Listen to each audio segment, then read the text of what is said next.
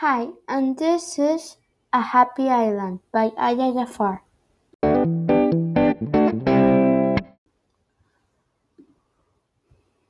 Every Friday, my family would pack up for three days and fly from Panama to Aruba. I loved the food, climate, and hotels. It was just perfect. Hassan and I ran to the spot my dad reserved for us. Sit and eat before bugs stand on our food, Dad said, joking.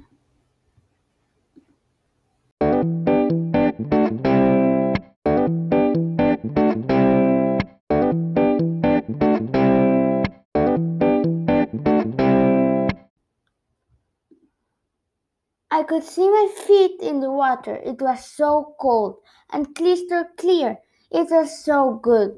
I closed my eyes and I fell asleep. When I woke up, my cousin w- was beside me, and I saw beside him a kayak for two. I told him, It was just what I wanted to do, he told me. I know what you're waiting for. Okay, I told him. It was re- it was already 5 p.m. It was time for sunset. Who doesn't love to see the colors? Hassan said. Where else do you see the sunset? I said, staring at the sun.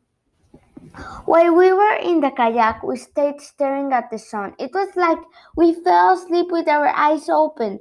We kept pedaling. When we woke up, we noticed we were so far from the shore that we could see fish swimming around us. Oh, thank you. Yay! La, la, la,